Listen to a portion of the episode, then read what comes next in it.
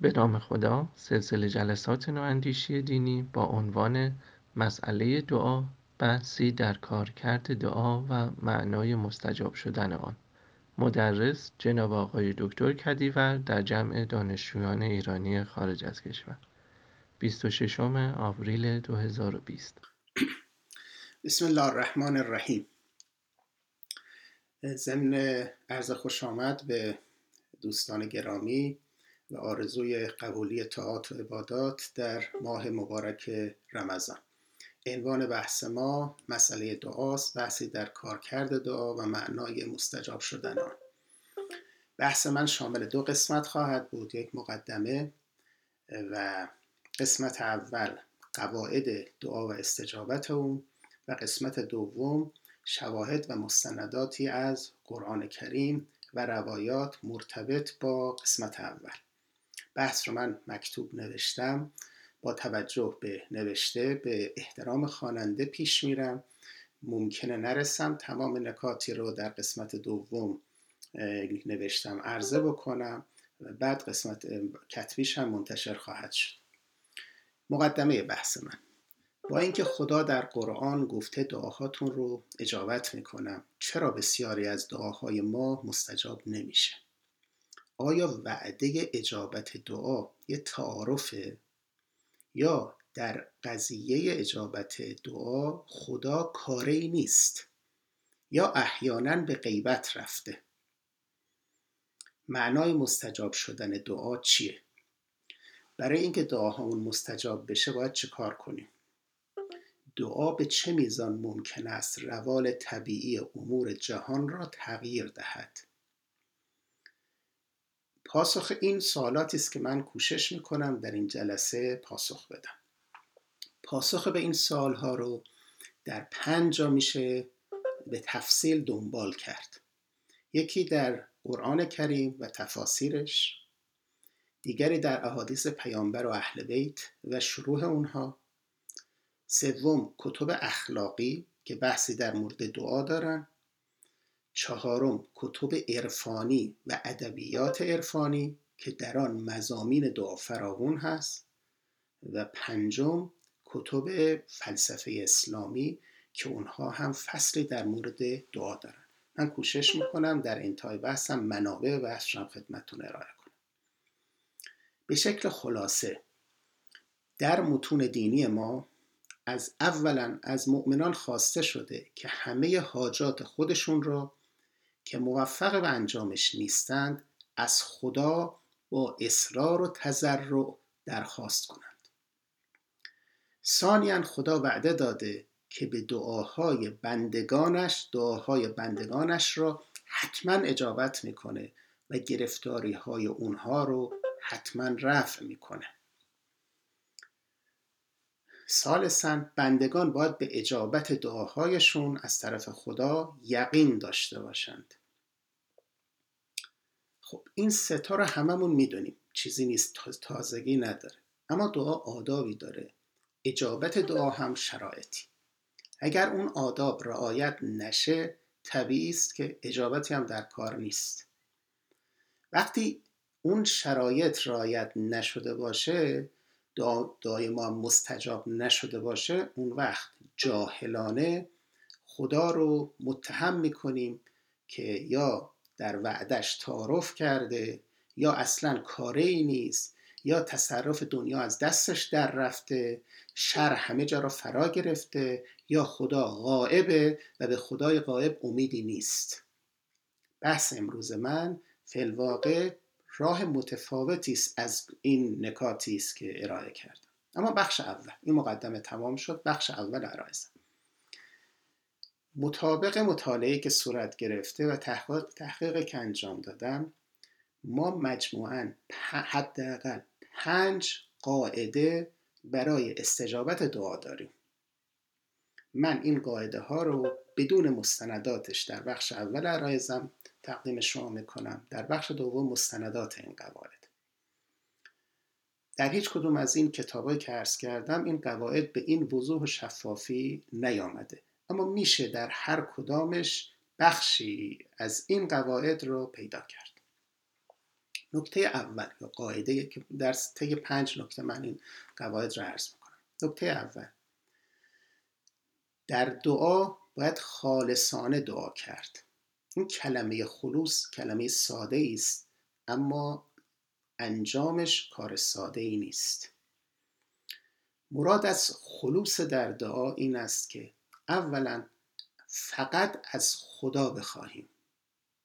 یعنی خواسته خودمون رو از خدا بطلبیم و احدی را در این درخواست خودمون با خدا شریک نکنیم. اگر ما در زمان دعا این احتمال رو میدیم که حاجت ما توسط بنده او توسط کسان دیگر غیر از خداوند ممکن است انجام شود عملا این دعا خالصانه صورت نگرفته. پس اینجا بحث توحید نیست که ما شریکی برای خدا قرار دادیم. مراد از خلوص در اینجا اینه که شریکی در تأثیر عمل برای خدا مستقل از او قائل نشده باشیم نکته ثانیان در این همین نکته اول این است که زبان ما با قلب ما در دعایمان سازگار و هماهنگ باشه. دعا به زبان نیست.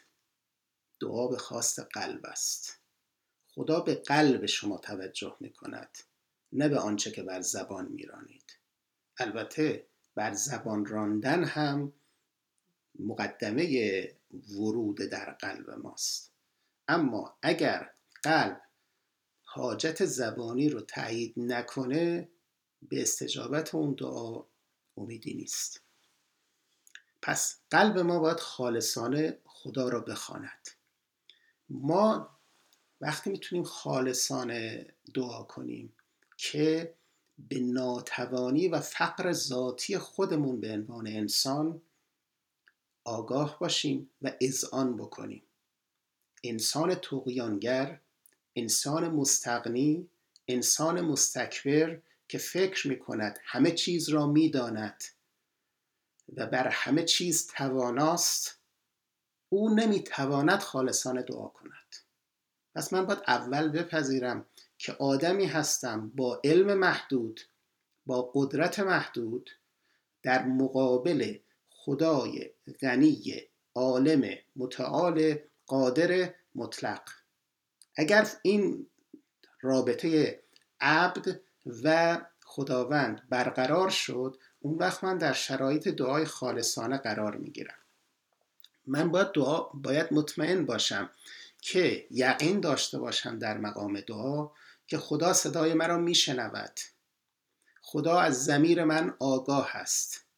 خدا توانایی اجابت دعای مرا دارد. هیچ چیز از هیته قدرت او خارج نیست.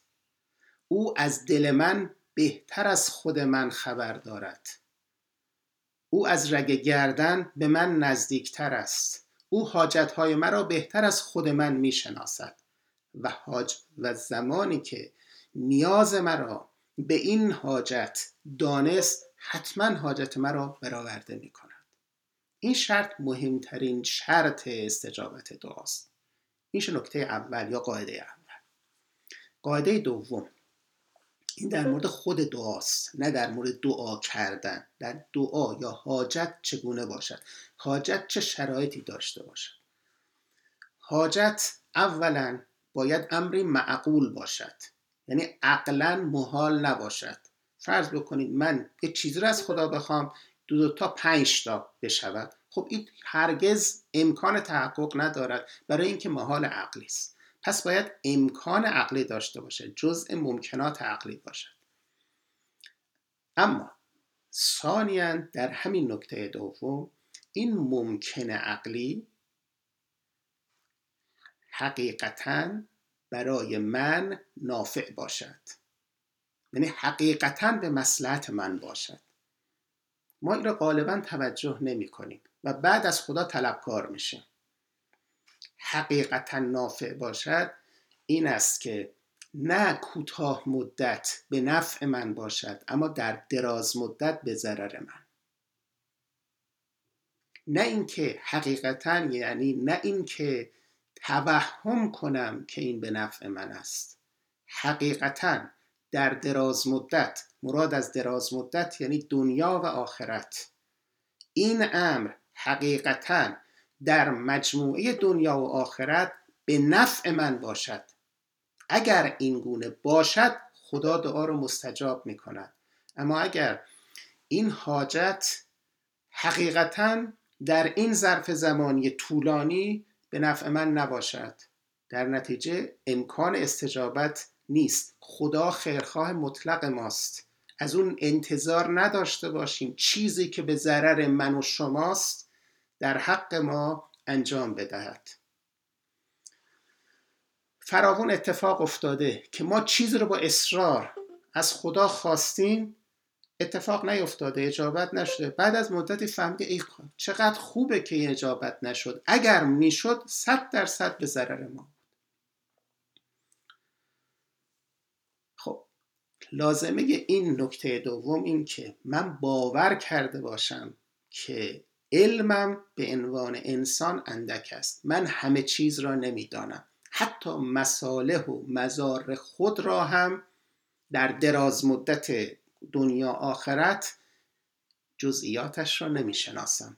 و کسی هست خداوند که او این نفع و ضرر مرا نفع و ضرر حقیقی مرا بهتر از من می‌داند.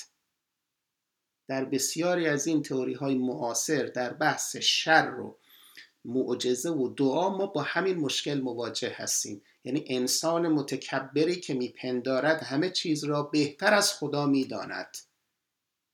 خب این نکته دوم اما نکته سوم. حاجات عقلی نافع چون حاجات عقلی اصطلاح مضر رو که قرار نیست اجابت بشود. اون حاجات عقلی که عقلا ممکن است و حقیقتا نافع است. زمان استجابتشون سه گونه می‌تونه باشه. ما اگر اینا رو توجه نکنیم باز از خدا جاهلانه طلبکار میشه. یا فوری اتفاق میافتد یا با تأخیر در دنیا دعای ما اجابت می شود یا این دعا در آخرت اجابت خواهد شد. پس دعا دعای عقلی عقلا ممکنه حقیقتا نافع انسان یقینا مستجاب می شود اما در یکی از این سه صورت. خب کدامش رو ما می‌تونیم تشخیص بدیم؟ ما دوست داریم فورا این اتفاق بیفته. حداقل تو دنیا برامون اتفاق بیفته. اما ما تصمیم گیرنده نیستیم. به خاطر اینکه تشخیص نمی‌تونیم بدیم نفع من در کدام یک از این سه صورت است. فوری با تأخیر در دنیا یا در آخرت. اما کسی هست که این امور رو این سه رو می‌تونه از هم متمایز بکنه و تشخیص بده کدام یک از اینها نافعتر برای انسان می‌تونه باشه. خداوند.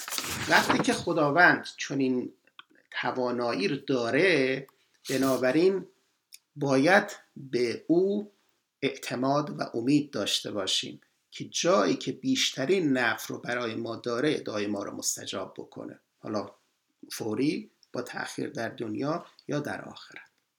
این هم نکته سوم. نکته چهارم. خب این نکته چهارم و پنجم کمی دقت بیشتری برای درکش میطلبه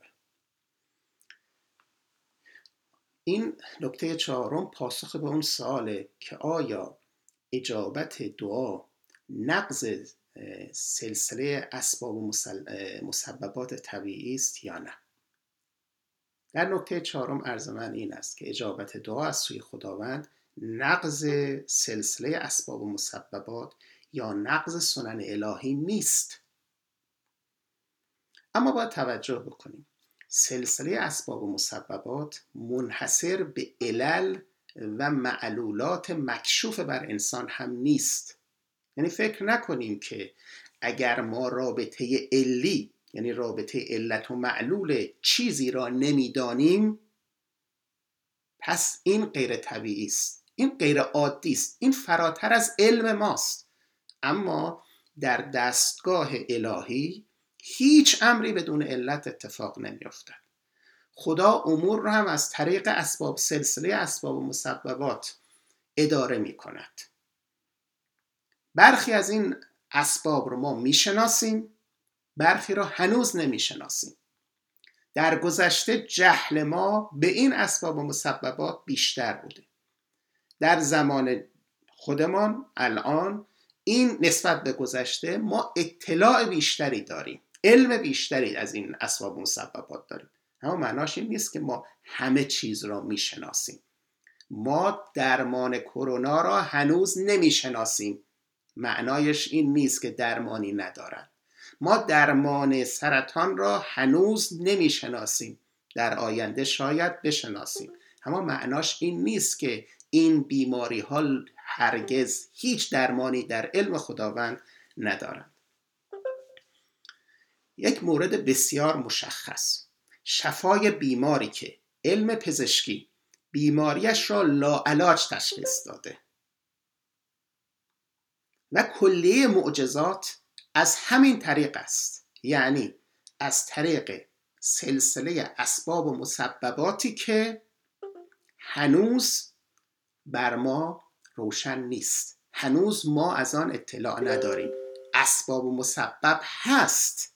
علت و معلول هست اما در دانش تجربی ما نمی گنجد. کسی که صرفا به اتکای پزشکی امروز شفای بیمار با دعا را انکار می کند یک پوزیتیویست است که واقعیت اتفاق افتاده رو داره انکار می‌کنه جالب است بدانید در همه مذاهب به شیعه دارد. به اسلام دارد. در همه مذاهب که من شناسم بیماران لاعلاجی با دعا شفا پیدا کردند. پزشکان از تفسیر علمی این پدیده عاجزند. اما هیچ کدام نمی‌تونن این رو انکار بکنند.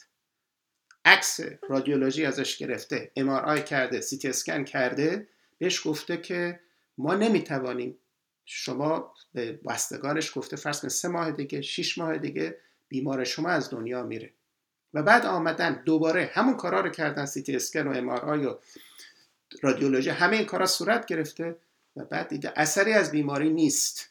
چه کردی؟ من دعا کردم. حالا مسیحی بوده در طریق خودش یهودی بوده به طریق خودش مسلمان بوده سنی بوده شیعه بوده به طریق خودشون امروز این پدیده به قدری فراوان شده که به عنوان نقش دین در شفای انسانی به امر علمی است در همین دپارتمان ریلیجس استادیز که من هستم در دانشگاه دوک پیشنهاد شد که پیشنهادم از جانب کسی بود مدیر دپارتمان بود که خودش به خدای قائل نیست با سراحت هم میگه به اصطلاح سکولار ذهنی است و بعد ذکر ذکر کرد که به علت تقاضای زیاد برای همچو کورسی از همکاران دعوت کرد که این کورس را ریلیجن and هیلینگ برای ترم آینده تدریس بشه و یکی از همکاران پذیرفت که این رو به عهده بگیره. می‌خوام بگم این در مهمترین مجامع علمی دنیا این وجود داره. تفسیر علمی تا کنون ازش نداریم. اما قابل انکار نیست. یعنی کسی که این رو پیشنهاد کرد خودش به خدا قائل نبود. اما گفت پدیده است که اتفاق داره میفته و دانشجو باید از منظر علمی و دینی با این مسئله آشنا بشه حالا سوالم مثالم تمام. جالب اینجاست که من فقط اینجا یه گریز کوچک می‌زنم بعد آیاتش رو تو قسمت دوم بهش اشاره خواهم کرد. قرآن ما را آدم ها رو جهول و ظلوم و عجول می‌خونه و واقعا حق داره. ما جاهلیم به بسیاری از امور میپنداریم علامه. همه چیز رو می‌دونیم. و وقتی هم که نسبتی به خدا میدیم و یک نسبت های ناروا میدیم. طلبکار میشیم از خدا در حالی که ناشی از جهل ماست. عجول هم هستیم. می‌خوام این دعایی که کردیم همه الان مستجاب بشه. نمی‌دونیم که آقا نفع ما کس دیگری بهتر می‌داند خداوند که الان این نفع ما نیست این اتفاق بیفته. به حال اگر این نکات رو توجه بکنیم می‌دانیم که استجابت دعا نقض سنن الهی نیست. نکته پنجم و آخر نکته من در قسمت اول. آیا می شود دعا نکرد؟ به عنوان یک برای از منظر یک مؤمن نه. دعا برای دستیابی به برخی از حاجات انسانی ضروری است. یعنی اگر دعا نکنیم اون حاجت روا نمی شود به شکل دقیق تر نیازهای آدمی دو دسته هستند. برخی از اونها بدون دعا و تقاضای اختیاری انسان محقق میشه از طرف خداوند. مثلا ما نفس می‌کشیم دفع داریم بسیاری از امور دیگری که بدنمون به شکل طبیعی انجام میده همین نفس کشیدن ما اینها دست خودمون نیست. یعنی با اراده ما اینا اتفاق نیفتاده. نیازی به دعا هم نداره. وقتی که سلامتیمون در پاره از این امور از دستمون میره ما تازه می‌فهمیم چه نعمتهای خدا در وجودمون داده. این بخش نیازی به دعا نداره. اما در زبان دینی میگه که تمام کائنات از خدا میطلبند. یعنی اینها به دعای وجودی و دعای فطری و دعای غریزیشون میطلبند دعا می‌کنند. بحث ما الان این قسم دعا نیست. بحث ما در دعای آگاهانه اختیاری است. دسته دوم از امور انسانی اموری هستند که اگر نخوانیم خدا را به ما داده نمی شود یعنی خدا در سلسله اسباب و مسببات دعای ما رو به عنوان جزء العله قرار داده که اگر بنده من این امور رو از من خواست به او بدهم. اگرم نخواست نمی‌دهم. به عبارت دیگر این تقاضای وجودی در سلسله قضا و قدر الهی صورت گرفته. یعنی تقدیر الهی. دست قلم قضای خداوند دعا رو برای به عنوان جزئی از علت و سبب برخی از امور انسانی قرار داده. اگر خواندیم به ما می‌رسد. اگر نخواندیم یعنی خدا را نخواندیم به ما نخواهد رسید. و اونجا از ما خواسته شده مسررانه و متزرعانه خدا را بخوانید. خب این سیمای این چهار این پنج قاعده که کردم که هر کدامش جزئیات فراوانی میطلبد جلسه میطلبد اما بنای منی که در یک جلسه همه رو به انجام برسون این بخش اول عرایز در مورد قواعد دعا در از منظر اسلامی و علوم اسلام اما بخش دوم. بخش دوم مستنداتی از آیات و در درجه دوم روایات و همینطور توضیحات عقلی فلسفی برای این پنج نکته که عرض کردم. به خاطر اینکه متون آیات به شکل مجزا به این نکات پنجگانه نپرداختن برخی از آیات به نکات بیشتری پرداختن برخی به یک نکته اشاره کردن همه رم نمی‌رسم اینجا بخونم. در این سی و پنج دقیقه که فرصت دارم قرر این آیات رو برای شما تلاوت و تفسیر می‌کنم. خب سمیمیترین آیه قرآن این واژه سمیمی ترین نه سمیمی سمیمی ترین آیه قرآن آیه 186 سوره بقره است. خدا در این آیه هفت بار خودش را با زمیر متکلم وحده معرفی کرده. من. وقتی ما دوستانه با کسی سخن میگیم دیگه آداب ساقط میشه من و تو می‌شویم. خدا تا این توی این آیه به عنوان من با تویی که من و تو باشیم داره سخن میگه. و ازا سألک عبادی انی فانی قریب اجیبو دعوت الداع ازا دعانه. دعانی بوده دعانه من. فلیستجیبو لی ولیؤمنو بی لعلهم یرشدون. هفت بار یه در زبان عربی یا اوجیبو دعانه دعانی. خب این صمیمیتش به جای خودش معنای این آیه برای اونا که احیانا متوجه متن عربیش نمیشن هنگامی که بندگان من یک از تو درباره من دو سوال می‌کنن. بگو من نزدیکم. سه دعای دعا, کننده را به هنگامی که مرا چهار می‌خواند پاسخ می‌گویم. پس باید دعوت مرا بپذیرند و به من ایمان بیاورند تا راه یابند. و به مقصد برسند. خب این آیه هیچیش هیچ لفظش اضافی نیست توضیح اضافی نیست نکته دارد. بندگان من وقتی از توی پیامبر از من می‌پرسند بهشون بگو. نمیگم بگو خودش میگه. انی قریب. نکته اصلی دعا تو همینه. باور کنیم که خدا به ما نزدیک است. و نزدیکی خدا به ما از نزدیکی نزدیکترین دوستانمان پدر و مادرمان فرزندمان عزیزترین افرادمان بیشتر است. این مقام قربی که عرفا میگن علمای اخلاق میگن همه نکتش اینه که در دعا به مقام قرب برسیم. دعای اقربا قریبان اونها که به خدا نزدیکترن بیشتر مستجاب میشه.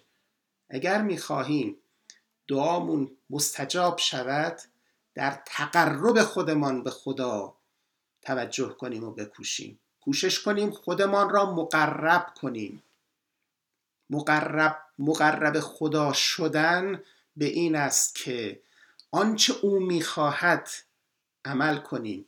از آنچه که کراهت دارد باعث غضبش می‌شود پرهیز کنیم واجبات و محرمات شرعی و حسن و قبح عقلی و بکن و نکنهای اخلاقی. هر ستا تو این سه. فلواقع چهارچوب چهارچوب شرعی اخلاقی و عقلی ما می توانیم به مقام قرب الهی برسیم. این قرب را خیلی در قرآن تاکید شده. نحن اقرب الیکم منکم ولکن لا تبصرون. من ما اینجا به کار برده نحنو ببین فرقش با آیه قبلی. ما یعنی من و اسبابم یا در مقام عظمت که خدا قرار گرفته از شما به خودتان نزدیکتریم. یعنی وقتی که چیزی از قلب من میگذره اول خدا می‌داند بعد من درک می‌کنم. ولی شما نمی‌دونید. یا نحن اقرب الیه من حبل الورید. من از رگ گردن به شما نزدیکترم. ان الله یهول بین المرء و قلبه. خدا بین انسان و قلبش حائل است. یعنی اول خدا بعد قلب آدمی درک می کند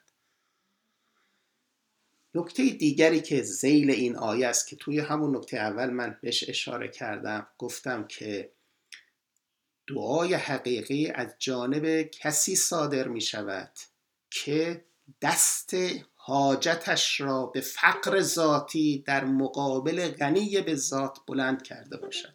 یعنی باور کرده باشد که من آدمی هیچم هیچ در هیچم. نه نفع و ضرر خودم را به دقت تشخیص می دهم نه توانایی رفع ضررها و جلب منفعتها رو بدون عنایت الهی دارم و در نتیجه آمدم در خانه کسی خداوند توکل کردم به او تا این حاجات رو برآورده کند. این آیه که می‌خوانم این الهام بخش بزرگترین فلاسفه و عرفای مسلمان بوده. یعنی اگر به عمق آیه توجه بکنید اون وقت می‌فهمید ملا صدرا چه شاهکاری کرده ابن عربی و دیگر عرفا چه کارهای بزرگی کردند. آیه این است؟ یا ایها الناس انتم الفقراء الله والله هو الغنی الحمید ای مردم شما فقیرید. این فقر فقر مالی نیست. این فقر فقر ذاتیه. یعنی شما برای همه چیزتون برای هر کاری که می‌خواد بکنید به او نیازمندید. و او غنی مطلق است. حمید و ستوده مطلق است. اما درک این برای این که ما در مقام دعا قرار بگیریم درک این نکته اصل ماجراست. من وقتی می‌تونم دعایی دعا کننده حقیقی بشم که باور کنم فقیرم. و باور کنم او غنی است. و باور کنم که برای رفع حاجتم فقط یک نفر فقط یک نفر می‌تونه کاری بکنه. و او خداست. ما بحثمون در مورد اموری که از دست خودمون یا دیگران برمیاد که نیست. اونا که نمیریم سراغ خدا. ما جایی میریم در خونه خدا که از دست بندش هیچ کاری نمیاد.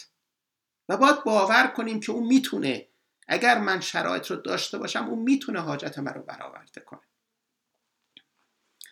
اما در من توی بخش اول اشاره کردم که تمام جهان دعا می کند تمام جهان به زبان وجودی از خدا میطلبد و خدا حاجاتشون رو برآورده می‌کنه. اما اونا آگاه نیستند آگاهشون به اندازه خودشون به اندازه مای آدمی ها نیست. اختیارم ندارند. اونها غریزی فطری وجودی از خدا میطلبند و خدا حاجاتشون رو برآورده می‌کند. به این آیه توجه بفرمایید. و آتاکم من کل ما سألتموه. ان تعدوا نعمت الله لا تحصوها ان الانسان لظلوم کفار ما به شما عطا کردیم. از هرچه که شما طلب می‌کنید. این سوالی که اینجا میگه تمام دعاست این سوال و دعا مگر ما دعا کردیم نفس بکشیم؟ مگر ما از خدا خواستیم وجود پیدا کنیم؟ مگر ما از خدا خواستیم که سالم باشیم قادر باشیم توانا باشیم عالم باشیم و خیلی چیزای دیگری که داریم. مختار باشیم آزاد باشیم. اما خدا به ما داده. یه همون بخشی است که به شکل وجودی به ما داده شده. نه با درخواست زبانی و قلبی. وجود ما رو درخواست کرده. خون ما تقاضا کرده بگردد در رگهای ما. و خیلی چیزای دیگری. آبی که هست جاذبه که در زمین هست و زمین و کوه و درخت و کیوان و امثال هم. اینها همه به تقاضای وجودیشون رسیدند اما انسان ستمکار و پوشاننده حقه. یا آیه دیگه میفرماد یسأله من فی السماوات والارض کل یوم هو فی شن این سوال سوال وجودیه. از او می‌پرسد از او می‌خواهد. این سوال همیشه سوال برای رفع جهل نیست سوال برای رفع فقر است. همه جهان از خدا میطلبد آسمان و زمین از خدا میطلبد. خدا هر لحظه هر روزی در شعن خاصی است. یعنی کار متفاوتی رو داره انجام میده. آیات متعدد دیگه هم اینجا من یادداشت کردم. حالا با تناسب به وقت اونها رو تلاوت نمی کنم آیه دیگر. قال ربکم ادعونی استجب لکم. ان الذين یستکبرون عن عبادتی سیدخلون جهنم داخرین رب شما پروردگار شما مربی شما می‌گوید مرا بخوانید. تا اجابتتان کنم. ادعونی امر کرده. خدا به گذاف چیزی نمی‌گوید. گفته بخوانی دعا کنید من اجابت می‌کنم. حالا ببینید اینجا ان الذين یستکبرون عن عبادتی اونها که اهل دعا نیستند. اهل عبادت نیستند. سرشان را به بندگی بر خاک نگذاشتند. نماز نمی‌خوانند. روزه نمی‌گیرند. زکات نمی‌پردازند حج نمی‌روند. عبادت پیغمبر فرمودند الدعا مخ العباده مخ منظور مغز نیست یعنی دعا عبادت خالص است. خالص ترین عبادت دعاست. الذین یستکبرون عن عبادتی. اونها که از عبادت من استکبار می‌کنند. یعنی عبادت رو بر انجام نمیدند. یعنی بندگی آداب بندگی خدا را به جا نمی آورند اینا جاشون جهنمه. فکر نکنین جهنم یه گودال آتیشیه. گنجا درستش کردن ما رو می‌دادن توی اون تلقی های عوامانه است. آتش وجود من و شماست. آتش گناه ماست. همونطور که ثواب کار درست بهش را می‌سازد گناه معصیت زنب پشت به خدا کردن کار غیر اخلاقی کردن حق و ناس رو خوردن این هم الان نه در آخرت الان داریم عذاب در وجود خودمون شعله ورش می‌کنیم. اما الان نمیبینیمش درکش نمی‌کنیم. زمان دیگه آخرت بسرکل یوم الحدید اونجا چشم تو تیز میباند. ان ان دار الاخره لهی الحیوان. اونجا همه چیز زنده است. اونجا همه چیز زنده است. اون وقت من حقیقت خودم رو می‌بینم. یک عمر آتش خوردم اما توی دنیا درکش نکردم. اون وقت میگن تو رفتی جهنم. یعنی چی؟ یعنی واقعیت عمل تو بروز کرد.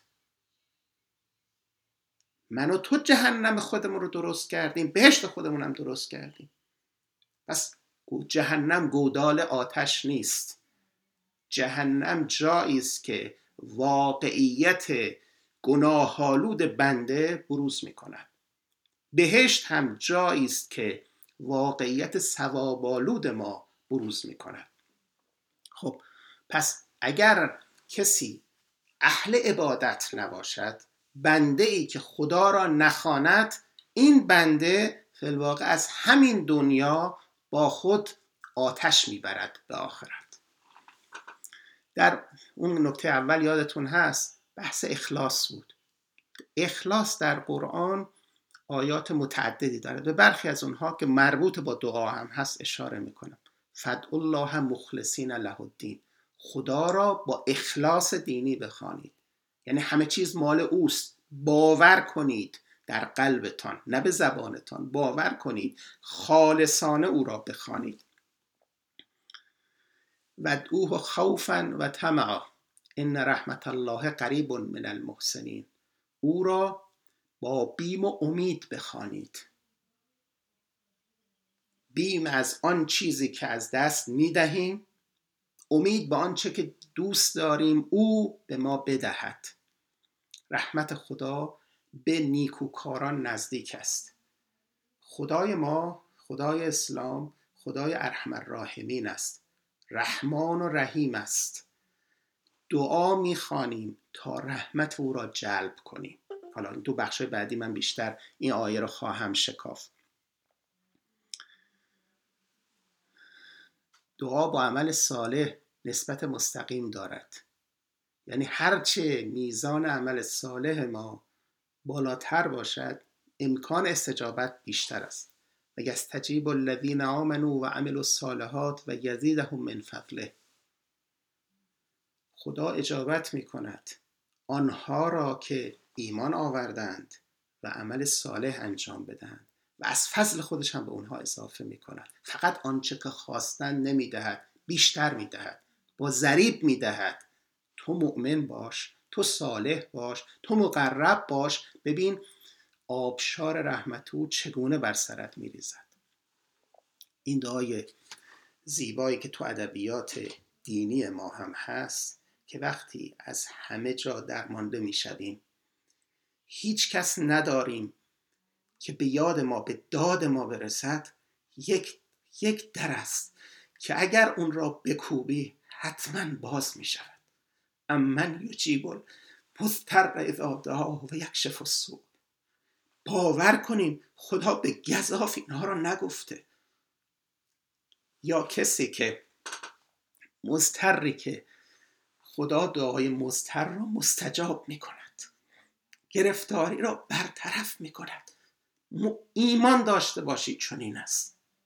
اگر برطرف نشود اشکال از من است. در وعده او تردیدی نیست.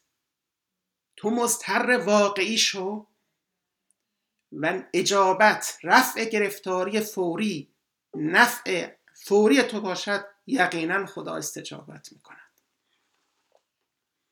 پیامبر فرموده و ما به این پیامبر و این گفتارش مفتخریم.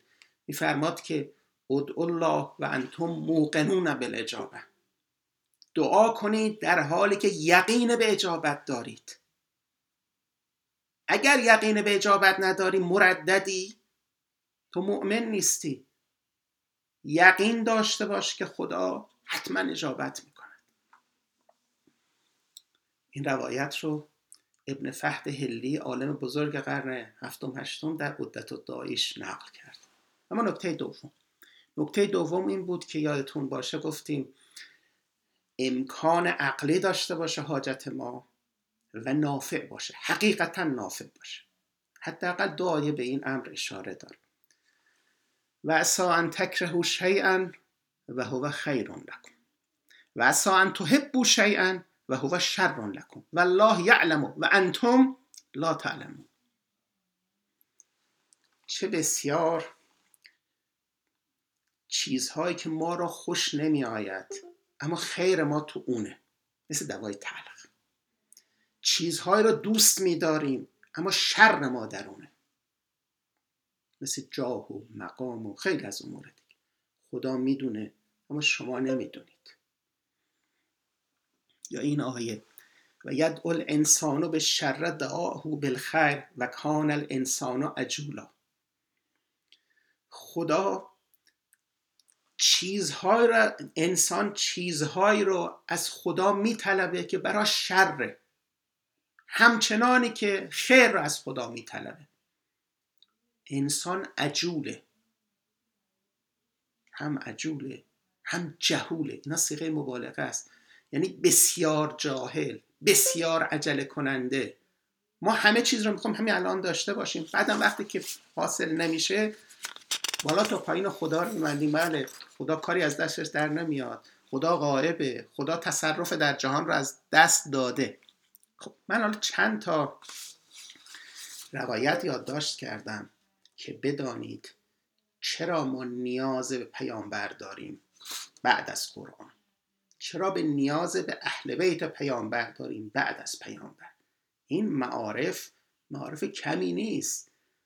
اینها تفسیر دقیق تر قرآن است. تعلیمی است که ما از ناحیه اونها یاد گرفتیم. از پیامبر شروع می‌کنم.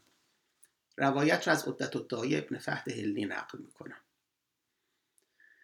روایت با این شروع میشه چون بسیاری از دوستان عربیش رو متوجه میشن افزعو الی الله فی حوائجکم الجو الیک فی ملماتکم. اما معناش در حاجت هایتان به خدا فزع کنید. گریه و زاری کنید. کسی که نیاز داره با چشم تر میره در خانه خدا.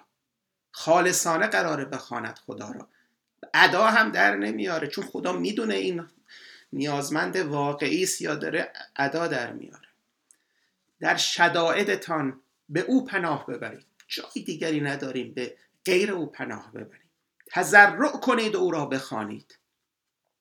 دعا مخ العبادت همون روایت دعا عبادت خالص است. مؤمنی خدا را نمی‌خواند مگر اینکه دعایش مستجاب شود. اینا فرمایش پیامبره.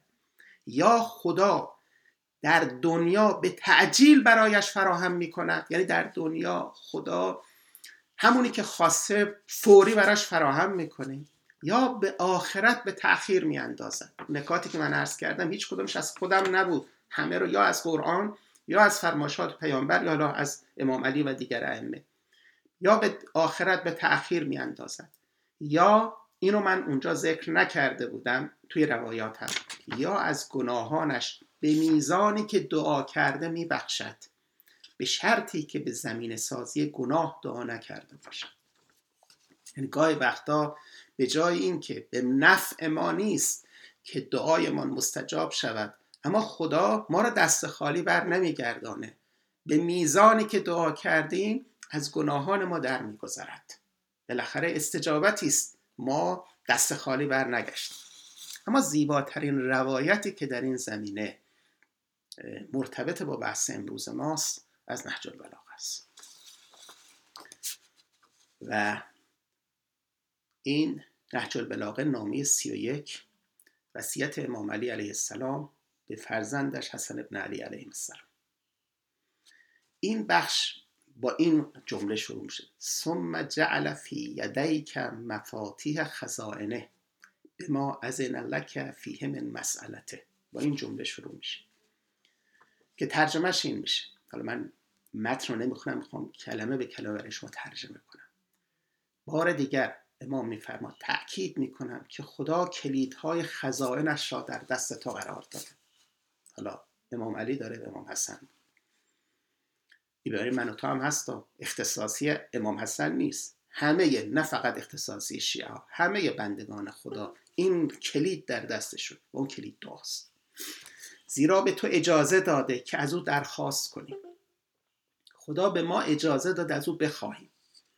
بنابراین هرگاه خواستی می توانی به وسیله دعا درهای نعمت خدا را بگشایی. این دست من و توه. در رو باید باز کنی. این در با دعا باز میشه. و باران رحمت خدا را فرود آوری. خدا رحمتش میبارد اما این رحمت اون رحمت عام نیست. این رحمت خاص است. رحمت عام بدون درخواست زبانی فرود میآید. اما رحمت خاص باید بخواهی. حالا یکی که نگاه کنید؟ اما هرگز نباید از تأخیر در اجابت دعا معیوس گردی.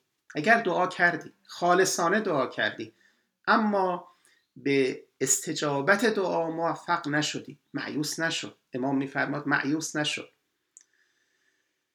چرا؟ فان العطیه علی قدر نیه اگر از این جلسه همین یک جمله رو از علی ابن ابی طالب یاد بگیریم تو بالکم خوشا به حالتان عطیه به قدر نیت است. یعنی چی؟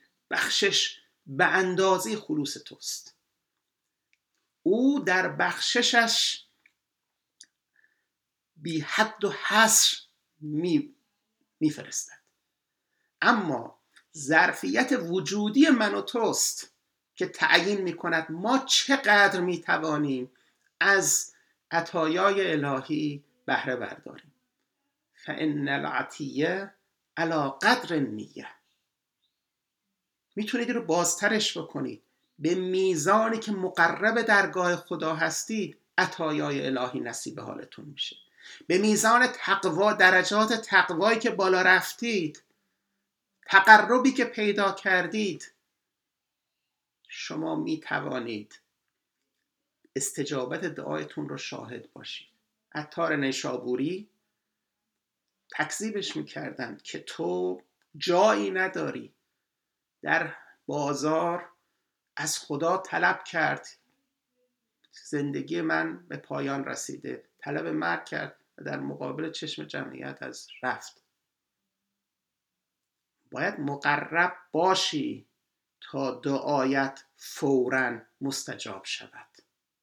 اگر فوری مستجاب نمیشه غیر از اینکه ممکنه نفع ما در اون نباشد مشکلی در میزان تقرب ماست.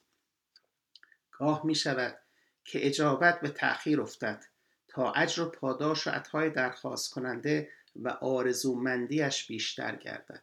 گاهی خدا می‌خواد که صدای زج و ناله بندهش را بیشتر بشنود خالصتر شود مقربتر شود تا بیشتر به او بدهد.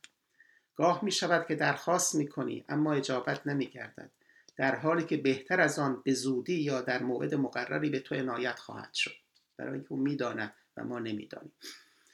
یا اینکه به خاطر چیز بهتری این خواستت برآورده نمی شود خدایی که خیر و شر مرا بهتر از خودم می‌داند چیزی درخواست کردم خدا بهتر از او به من می‌دهد. چه بسا چیزی می‌خواهی که اگر به تو داده شود موجب نابودی دین تو می‌شود. گاهی وقتای چیزی می‌خوایم شر ماست و خدا به ما نمیده و اون وقت ما فراوان طلبکار میشیم که گفت اما نداد. بهتر که نداد به ضرر ما بود. روی این اسب باید خواسته تو همیشه چیزی باشد که جمال و زیباییش برایت باقی میماند و وبال و بدیش از تو رخت بر میبندد مال برای تو باقی نمیماند و تو نیز برای آن باقی نخواهی مرحوم تباتبایی صاحب, صاحب المیزان که من در این بحثم فراوان از تفسیر او استفاده کردم وقتی این روایت رو در بحث روایی زیل آیه 186 سوره بقره نقل کرده فان العطیه علی قدر نیه نوشته است که این بهترین جمله و جامعترین آن در بیان ارتباط بین دعا و اجابت است. اینو کسی گفته که مجموعه آیات و روایات رو بارها مرور کرده و به لحاظ علم و تقوا در بالاترین مراحل انسانی قرار داشته و میگه ان العطی علی قدر نیت جامع ترین جمله است در حوزه دعا در نکات چهارم و پنجم من ارتباط دعا و قضا و قدر رو برای شما گفتم. روایاتی است. بس بیشتر بحث معارفی است. امام صادق میفرماد که دعا قضا رو رد می‌کند. همچنانی که ابرام شده بوده. برای چی؟ برای اینکه این جزء سلسله علل اون بوده که حالا ذکر خواهم کرد. در حدیث دیگری از اهل سنت در دور المنصور سیوطی این حدیث آمده. لو عرفتم الله حق معرفته لزالت لدعائکم الجبال. اگر خدا را حق معرفتش می شناختید دعای شما کوه را متزلزل می کرد باور کنیم امکان دارد اتفاق بیفتد. اما به شرطی که خدا را آنچنان که هست بشناسیم. یعنی عظمت خدا را اسباب و مسببات الهی رو اگر اینها رو بشناسیم اون وقت چیزی میطلبیم که امکان شدنش هم هست امکان وقوعش هم هست و ما به راحتی می‌تونیم از برکاتش استفاده کنیم. در انتهای عرایزم منابع بحثم رو ارز کنم. وقتی دوتاشو گفتم. در میان تفاسیر بیشتر از همه در این آیاتی که تلاوت کردم و آیاتی که تلاوت نکردم و نوشتم یادداشت کردم از تفسیر المیزان استفاده کردم. به همه شنوندگانم توصیه می‌کنند که توصیه می‌کنم این تفسیر رو برای فهم بهتر آیات قرآن رها نکنند. من در دوران طلبگی دوران جوانیم شاکله فکریم رو مرهون آقای تباتبایی و شاگردش متحری و منتظری هست شاگردانش. حق توی رمضان یکی از چیزهایی که برگردن ماست حق اساتید است. ذکر تباتبایی رو بیشتر کردم چون حرفهای ناشایست این روزها در مورد او متاسفانه از برخی اهل دانش شنیده شد. نکته دوم عدت و داییست منبع دومم در این بحث عدت و دایی ابن فهد هلی است. درست ما روایات ضعیف فراوان داریم. اما روایات قوی هم کم نداریم. یکی از اونها این کتاب است و این روایاتی که خوندم. با روایات جعلی ضعیف نیام حق روایات معتبر رو زایل کنیم. اونچه که از نهج البلاغه خوندم واقعا این فان العطیه علی قدر نیه یک اقیانوس معنا دارد. قدر زر زرگر شناسد قدر گوهر گوهری. باید بدانیم چه گوهرهایی توسط پیامبر و اهل بیتش در اختیار ما گذاشته شده تا قدر اونها رو بیشتر بدانیم. مرحوم آصف محسنی عالم معاصر افغانی ایشون مجموعه چند جلدی از روایات معتبر فراهم کرده. به نظرم حدود ده جلد است. اونها که می‌خواهند روایات معتبری را لاقل بلا سندی مطالعه کنند من کتاب ایشون رو توصیه می‌کنم. در کنار کتاب که مرحوم محمد باقر بهبودی به عنوان صحیح الکافی صحیح من لا یحضر الفقید صحیح صحیح و تحذیب یعنی که در زبان فارسی به عنوان گزیده کافی گزیده من لا یحضر الفقیه گزیده تحذیب الاحکام شیخ توسی منتشر شده می‌تونید به اونها مراجعه کنید. همین آقای آصف محسنی دو جلد و نه جلد. دو جلد آمده مشرع و بهار الانوار منتشر کرده که روایات معتبر کتاب بهار الانوار است اما منبع سوم من. منبع سوم من کتاب محجت البیزا فی احیاء الاحیاء ملا محسن فیض کاشانی است که در فلواقع تنقیه کتاب احیاء علوم الدین احیاء علوم الدین امام محمد غزالی نوشته شده. بخشی دارد به نام کتاب ادعیه که عنوان دقیق ترش کتاب الاسکار و دعوات کتاب ذکرها و دعوت همین دعاهایی که مورد بحث ماست. اونجا حدود 100 صفحه در دو کتابش به این مباحث پرداخته. در همه کتاب های دعای دیگر هم شما پیدا می‌کنید. معراج و سعادت جامع و سعادت کیمیای سعادت. از جمله محجت البیزا به زبان فارسی هم ترجمه شده به عنوان راه روشن. می‌تونید به اونجا مراجعه کنید. این بحث در جلد دوم راه روشن یا محجت البیزا است. اما مباحث عقلی بحث من از دو کتاب بود. یکی از تعلیقات شیخ رئیس ابن سینا و دیگری اسفار ملا صدر. هر دو از مفاخر ایران مفاخر اسلام و از بزرگان علوم عقلی ما هستند. من هم سر سفره اونها نشستم و فکر می‌کنم در این زمین حرف درستی گفتن صرف این که ببینید ما هنوز از سخنان فلسفی افلاتون و ارسطو استفاده می‌کنیم. این که دو سه هزار سال پیش زندگی می‌کردن معناش نیست حرفاشون نادرسته. بسیار از حرفاشون الان تفسیرهای جدید میشه و کماکان در محورهای فلسفی ما زنده هستند. همینطور ابن سینا، سهروردی یا ملا صدرا و فارابی و دیگران. تعلیقات ابن سینا که از کتب قطعی, و قطعی اون اوست چون کتاب های فراوانی به ابن سینا نسبت داده میشه که ایشون ننوشته. تعلیقات رو قطعا نوشته و صفحات متعددی به بحث دعا پرداخته. همین اسباب و مسببات رو من از او یاد گرفتم و یادش می‌کنم و چقدر دقیق ذکر کرده.